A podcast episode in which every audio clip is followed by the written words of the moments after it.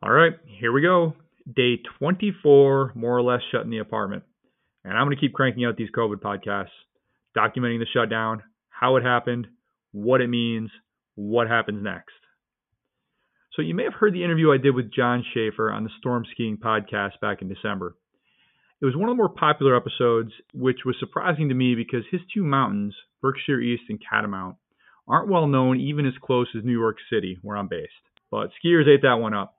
And yes, that's because the locals love those mountains, but it's also a testament to the owner. Jon is a different kind of guy. He thinks different and he approaches problems in a different way.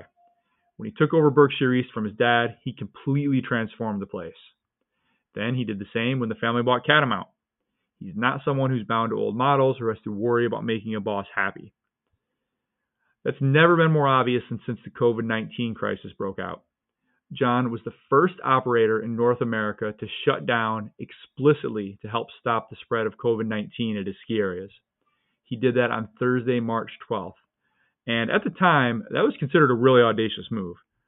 But he was way out ahead of everyone, and as we all know, the whole industry followed not long after. Then, a couple weeks later, he founded this Goggles for Docs initiative. If you haven't heard about this yet, it's awesome. He's rallying skiers all across the country to dust off the goggles hanging out in their boot bags and send them to frontline medical workers who don't have eye protection as they fight this pandemic.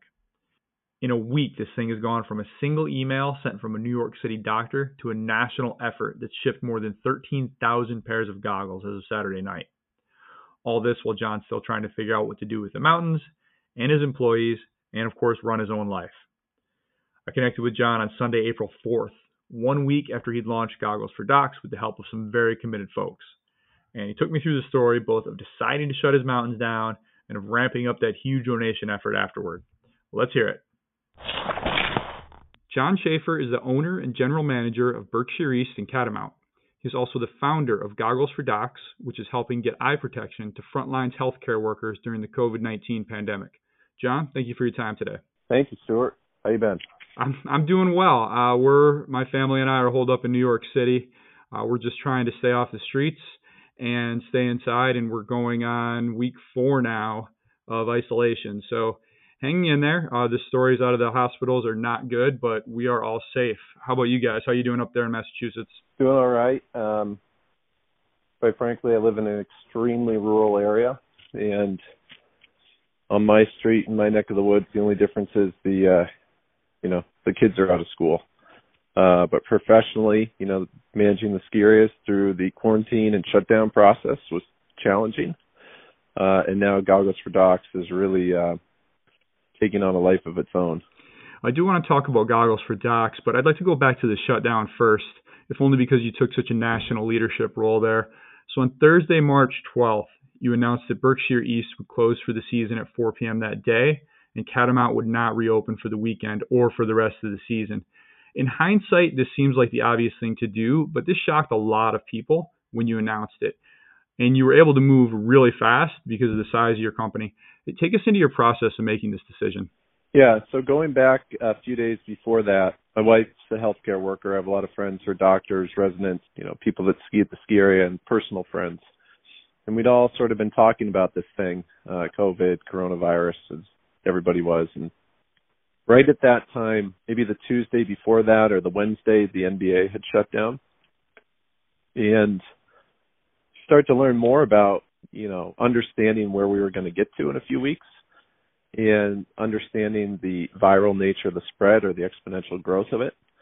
And coupled with, you know, this, the horror stories coming out of Italy, which were blowing up at the time, we just looked at our business and it's like, how can we be part of something that pulls people together from multiple states and communities, puts them all in one spot, and act like we're part of being part of the solution. Like it became very clear cut that we had to close and be a business leader. And it was pretty emotional. It was very challenging.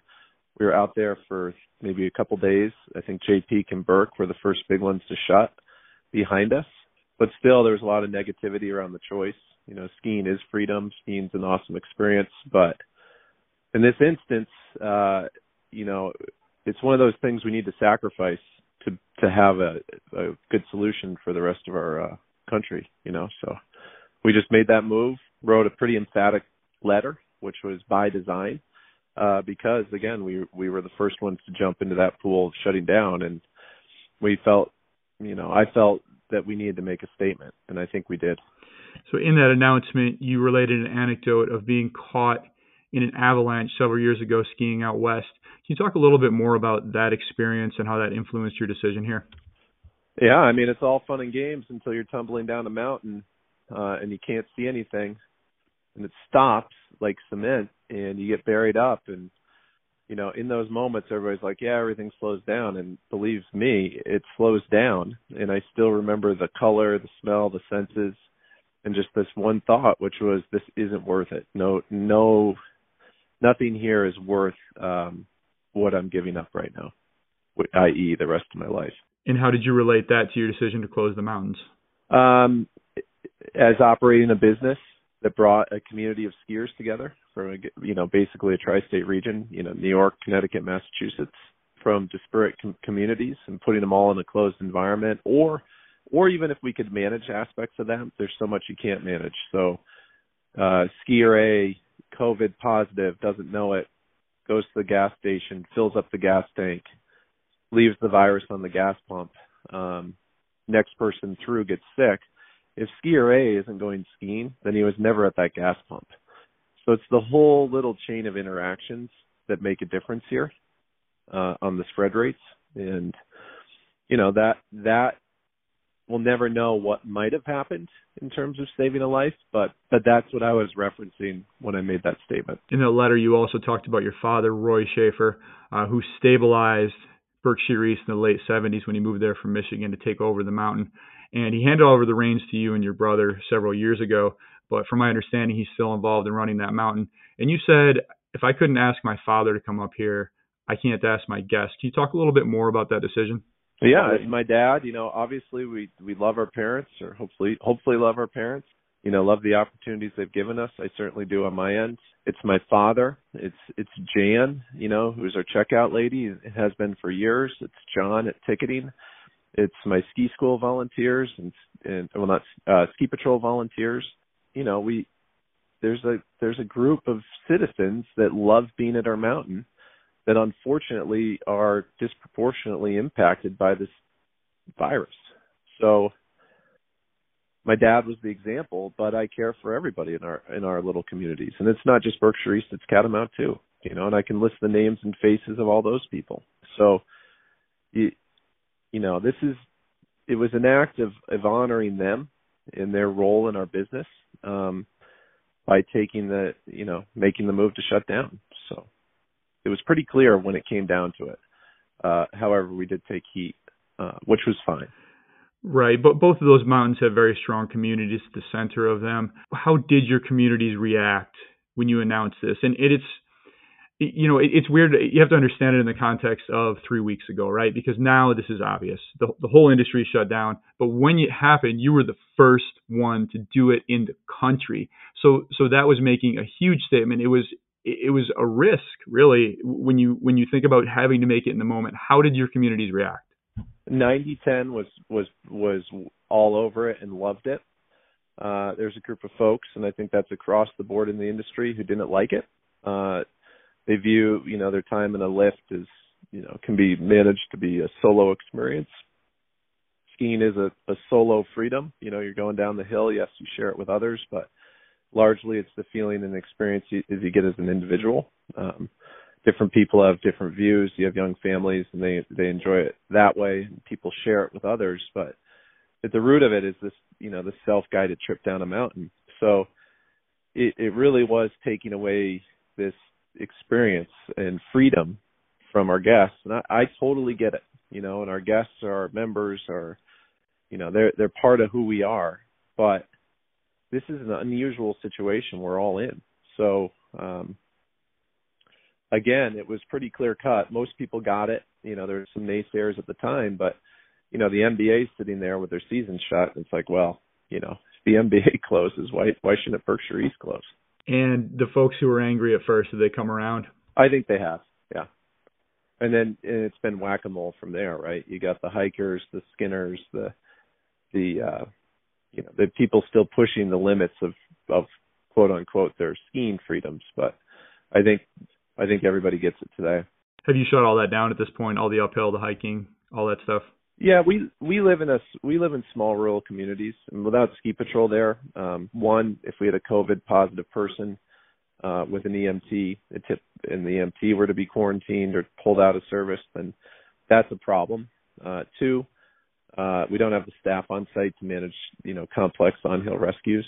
So I, I heard of a mid major mid mountain uh, Vermont resort that had a four hour rescue where the person was in distress for a long time on the hill from a skinning in- incident. You know, I think it still occurs. You know, control's an illusion with a lot of this stuff, but I think people are getting the messaging. So you mentioned the industry reaction. I know you literally came up in this industry, grew up on Berkshire East. I have to imagine you're fairly well connected. Uh, what was the reaction like? Like the immediate reaction when you announced you're closing these mountains? Did your phone start blowing up like Jon? What the hell are you doing? Uh, you're getting ahead of us or, or, or you're kind of blowing our cover here. Like, what was the reaction from your peers around the industry? Crickets. Really? A few people really got it, but I think, I think a lot of people didn't. I, I'm not going to, honestly, I won't name names, but I notified people and uh, I still haven't heard back. Mm. So, it, one of the advantages you had as an independent family owned place you can make this decision very quickly, right? You're not Vail where you have investors and a board of directors and, and tens, if not hundreds of thousands of guests who've come from all over the world to visit the mountains. All of that complicates things. Is this where you have an advantage as a small family owned business? You can just snap your finger and say, okay, guys, we're done. We can't do it anymore. This doesn't make sense for this season. Yeah, I didn't even notify my staff. I, I, I insulated myself. I made the decision. There was no walking back from that decision. At the time, it was definitely the nuclear option. Um, or at least it felt like it internally. But it was it was the only option.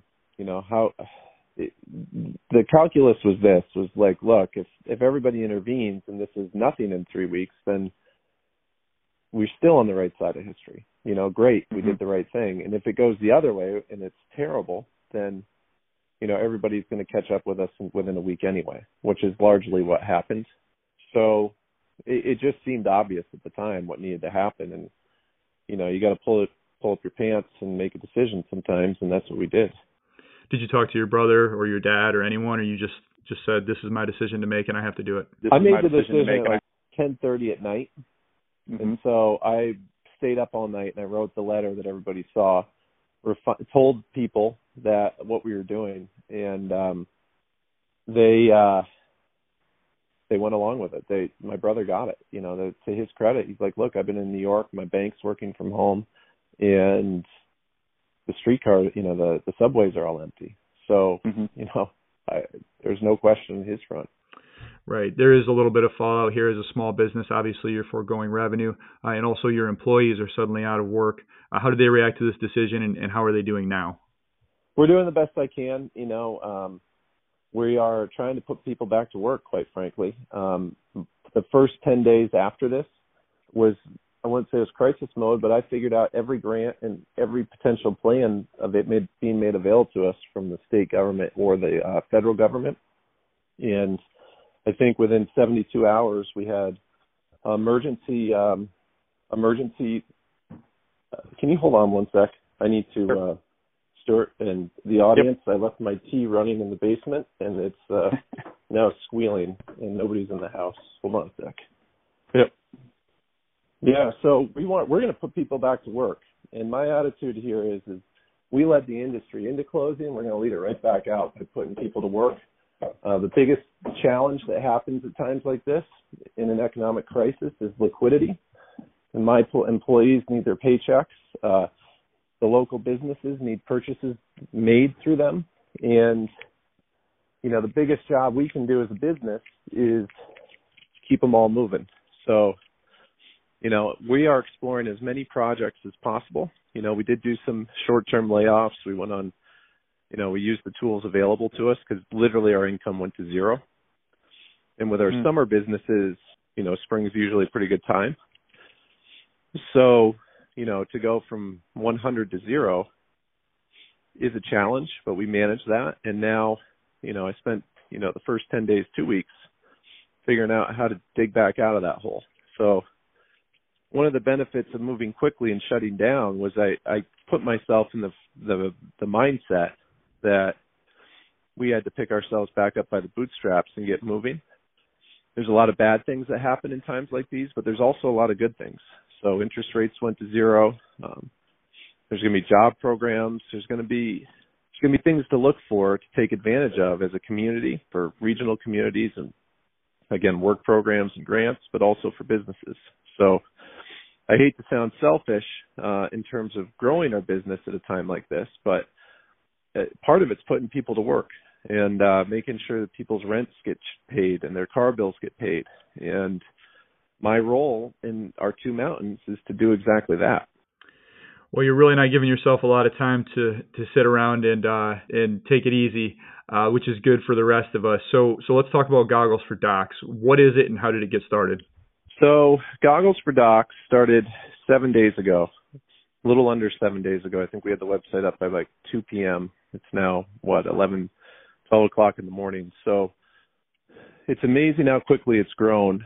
So, following up on my last statement, which was trying to lead the business back out, I spent the first couple weeks looking at um, used and inventory equipment across the country, and my wife works in a hospital and spent a lot of time on government auction websites, and so I kept seeing like, hey, there's ma- you know mass shortages and ventilator short- shortages. So on a lot of those government websites, I was like, look, there's ventilators for sale in the medical department, or there's masks for sale in the medical department. So I was like, how come I can find masks and nobody else? So my mind was already starting, I think, starting to think along those lines. Um, I created an Alibaba account and started negotiating with Chinese manufacturers for N95 masks. I found a manufacturing line. When I'm telling you, we looked at everything to try to figure out how to put our people back to work. I was working on sourcing raw materials and anything we could do to rejigger our business. Uh, we're still considering turning our ski lodges into greenhouses to produce food locally. And we're working on converting our land um, into regional gardens, just anticipating that food's going to be weird this summer. So when I got the email a little over a week ago from through Karen, uh, a ski coach at Catamount, basically a forwarded email through a friend that their nephew, uh, who's running an ER in New York City, needed ski goggles uh, because they didn't have protective eyewear. And I was like, "Holy crap, this is awesome! You know, this can be great." And uh, I inter- sort of intervened because the, that email was being virally spread, at least through the Catamount ski racing and Berkshire East ski racing worlds because they're pretty connected. Mm-hmm.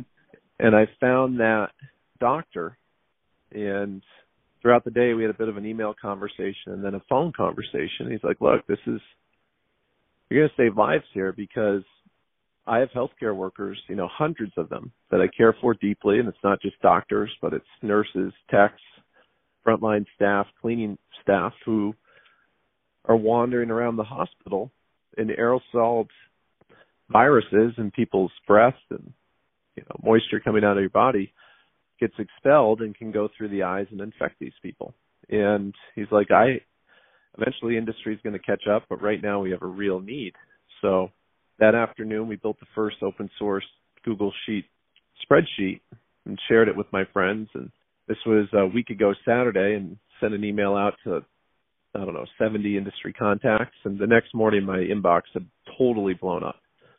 So whether it was voicemails, emails, messenger, text messages, hundreds of people wanted to get involved and I was staring at it and I was like, what the heck? You know, this is crazy. And so I went grocery shopping for my parents because they need it. They can't go out all the times just sort of stewing on what needed to get done here because it felt a little overwhelming. And one of those emails was from Trevor Christ at Intopia and like Greg Blanchard, his VP of marketing.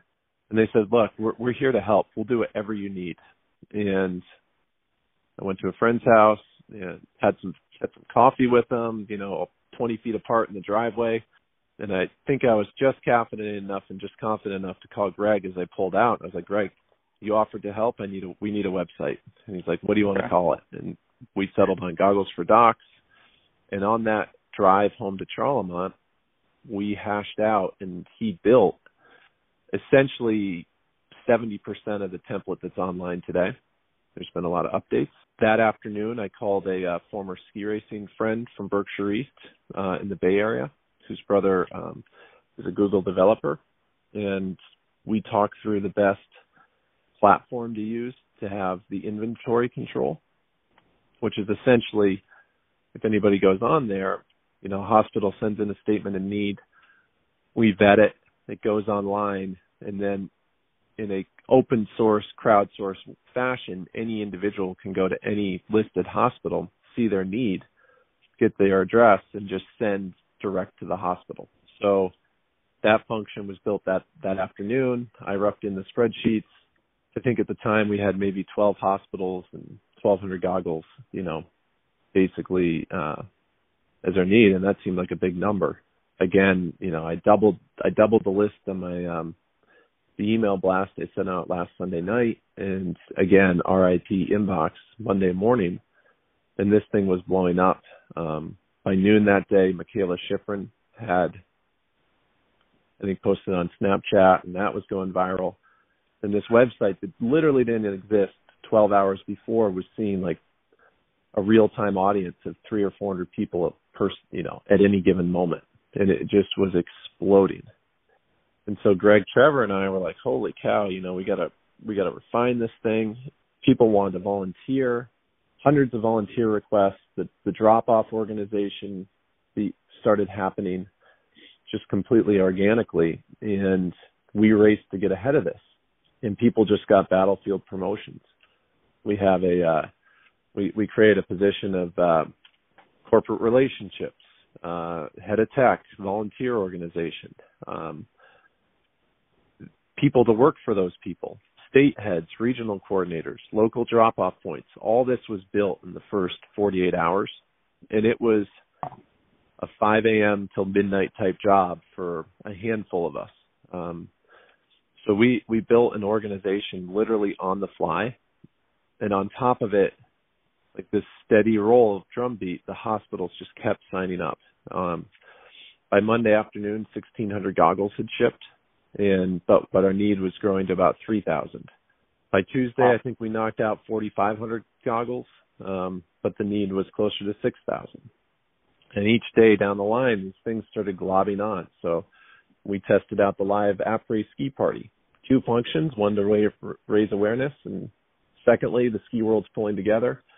We all missed out on our après ski, you know, in March and April, so it's a little moment to pull people together. Uh, we made conscientious decisions to not tie directly to any one brand because this is an all brand, all industry, you know, all platform problem, i.e. the coronavirus.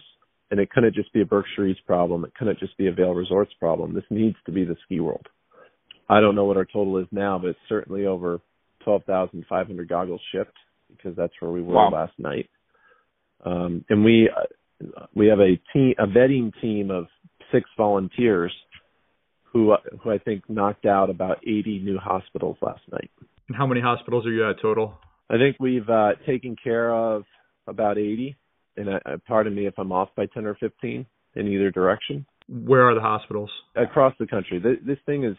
It started in New York. I know we shipped over 4,000 goggles to New York City. You can see some of those on the cover of the New York Times and the CNN website this, you know, on Sunday, and they're being deployed as we speak. New Orleans, Florida, Massachusetts, Vermont were all early adopters. Connecticut came on. Oregon was the first Western state. You know, the highs and lows are, are incredible. You know, at some point on Wednesday or Thursday, we got a, uh, I got a direct email from a uh, chief medical officer of 16 urgent care clinics in LA in poor sections of LA, and you know, quite frankly, they just simply his budget so low. Not only is there protective uh, PPE issue with in access, they just financially they're strapped, and he needed 900 goggles, and it was like, oh man, how are we going to do this? And uh, within six hours, the ski world rallied and shipped 900 go- goggles to his front frontline clinics. Like I said, in the poor poor parts of LA, and it's just it's incredible. incredible yeah, I mean, the intensity with which the ski world is is attacking this, and the intensity which they are creating, you know, volunteer relationships and the intensity with which people are working at it is just phenomenal. So, you know, I'm I'm here talking to you, but there's there's hundreds of people working behind me and standing alongside me, and we all have one goal, which is, you know, literally just go in your gear bag, grab the four goggles that you accumulated over a decade, sterilize them per the recommendations on the website, and drop ship them to your hospital of choice. And right there serves a huge need. So a lot of these donations have come from skiers. To what extent have you seen the goggle industry and ski shops, all these folks you mentioned, your industry network, to what extent have they stepped up to send out and supplement those? Uh, huge. The industry, you know, this week we lived on the industry. I'll be very direct. You know, at least half the goggles shipped came from goggle companies. Next week, you know, the need's going to double. Quite frankly, we'll need 30,000 goggles by the end of the week, or maybe within days. Uh, and that's going to have to come from individuals. What's interesting is there's, you know, anywhere between 8 to 10 million active skiers in the United States. And I guarantee you that a lot of those people have spare goggles. This is a, it's a weird thing that we created and I don't, you know, credits for a later date, but this is one personal protective gear that's owned by literally millions of American skiers that can be deployed on the front lines today uh, or within, say, three days anywhere in the country.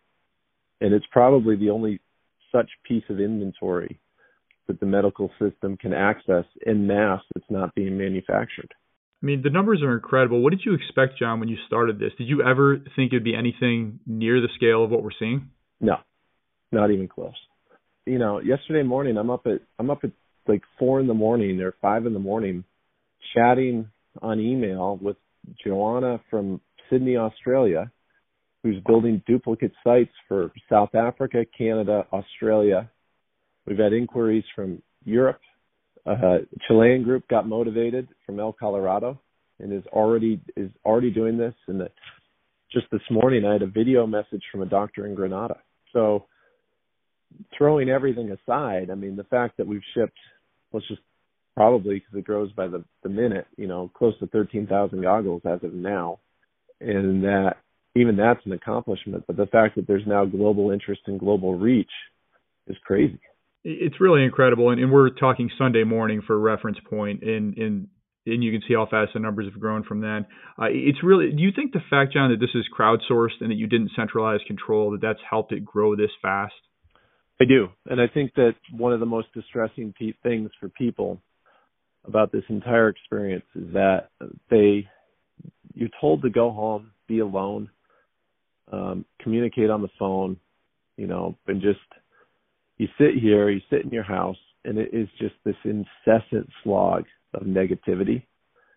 And high, you know, really smart people, really motivated people, if they're not specifically a healthcare worker or somewhere in the sciences supporting it, i.e., building a new ventilator, you just have to sit at home. And it's like, man, how is it that we need 50,000 ventilators and there's no masks or eyewear in the United States? This is crazy. It's incredibly frustrating. And people are losing their jobs. There's a high amount of angst.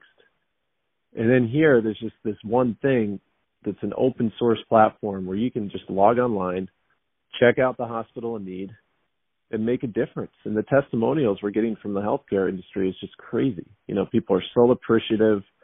Um, the stories from the senders, people talking about you know, writing really nice notes and shedding tears as they box up their goggles, you know, and ship them to a frontline uh, frontline hospital in New York City, for example. Um, and then on the other side, the images and the testimonials of the goggles. You know, on Wednesday night or Tuesday or Wednesday night, I was sitting there and I was like, man, this is, you know, it's this. You, you start to we started to feel the trajectory and the inertia it's like, holy cow, I run ski areas. You know, what is going on here? I'm not, you know, what is it? It's cool and we're honored to have this role, but you know, you laying in bed at like 11:30 at night, like this is scary. You know, and the the emails keep coming in. And I got a um like right at that moment I was like, "Oh man, should we stop this?" Mm-hmm. I got a um message from a Dr. Marsha, I won't say her last name, out of New Orleans, and was basically an image of her and her son. And she was writing me just saying like this is the darkest, you know, dark times and really scary for everybody. And I'm paraphrasing, but that out of the blue came this box of 200 goggles.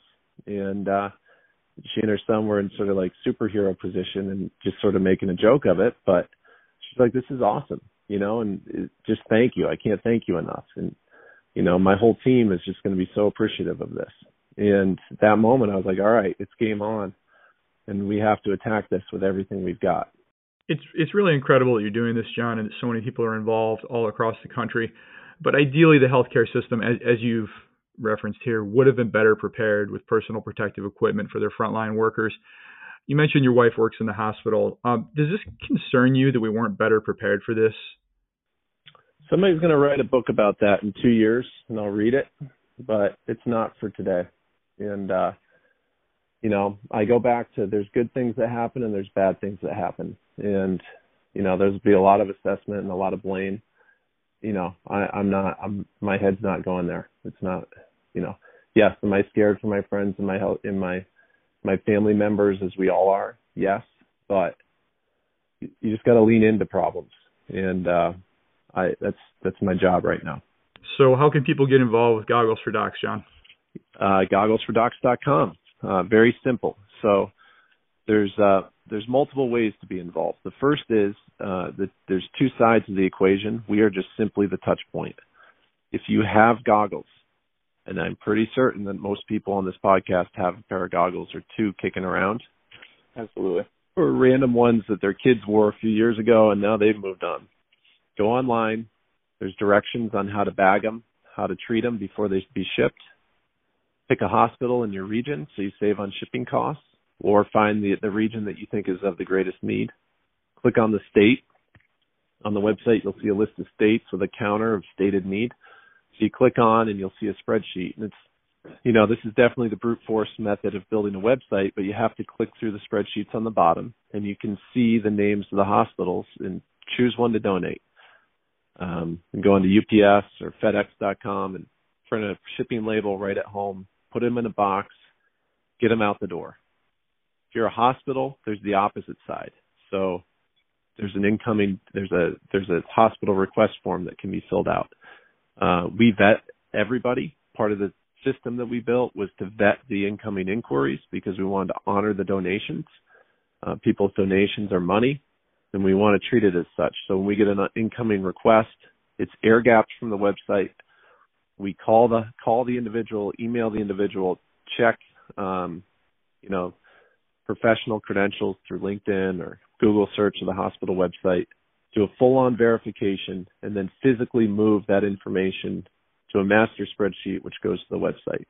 So making sure that the highest the highest number of you know in, incoming inventory goes to the hospitals in need. There are live après ski events. So the next one will be Monday night, 7 p.m. for the Chad Hollister Band. We have recycled uh, percussion Wednesday night at 7 p.m. Eastern, and DJ Logic Friday night. It's a place to pull together to chat on the uh, sidebar function of Facebook Live uh, with other people, pull together, you know, sit and watch with your family and just bring a little uh, positivity into your life versus this incessant beat out of the major news networks. You can uh, be an active drop off location. So a ski shop can say, I'm putting the recycling bin out front, printing off our logo, saying it's the Goggles for Drops, Goggles for Docs uh, drop off site. Uh, part of me encourage their clientele um, by share, socially sharing. Folks are just listening. Go onto our Facebook page, Instagram, share the information that's going out. Uh, spread the word, shake the trees, find all the available goggles that are needed because I can tell you, it's you know, the incoming requests are we had 12 come in in less than an hour the other day, and the news of this is only spreading. We have been um, recommended by the American College of Surgeons and their PPE newsletter as a source for hospitals. The New York um, Public Authority put, put out a uh, sort of a policy on on uh, hospitals sourcing their own PPE through the community. So the word's being spread at at the institution level. The word really, really, really needs to ski spread at the skier level because honestly, like I said, the we lived off the um, the industry for this week, but we're going to have to really shake the trees for the public out of the coming weeks. So those are the best ways to help. All right, Jon. Well, this is a bright light in a dark time. I thank you very much for your efforts. Best of luck building it out. I'm glad I can help you spread the word. And uh, and I will talk to you after this all blows over. Cool, sir. Thank you. That's Jon Schaefer, owner GM of Berkshire East and Catamount, founder of Goggles for Docs. How many pairs of goggles do you have in your closet? How many do you need? Are you tired of not being able to do anything about this? It's time to ship those things where they can do some good right now. You can see what I was talking about in the intro, though. There's no one else quite like Jon in the industry today. Just to underscore the point here, I was up at Catamount in February, and I happened to be there the same day as IndyPass founder Doug Fish. He was on a multi week tour of the Northeast, and he had just met Jon the day before. The first impression was strong. Doug told me, that guy is going to be a leader in the industry for a very long time. And that was well before any of this went down. If you go back and listen to that first interview Jon did on the Storm Skiing podcast, he says kind of offhand that he's not even 40 yet. So his influence is likely to just keep growing for a long time yet. So thank you very much for that, Jon. And thank you all very much for listening. There will be more COVID 19 podcasts. To hear those as soon as they're live, subscribe to the Storm Skiing newsletter at skiing.substack.com for free. Stay well, stay safe. I'm Stuart Winchester, and I'll talk to you again very soon. The Storm Skiing Podcast is a Quicksilver Films production.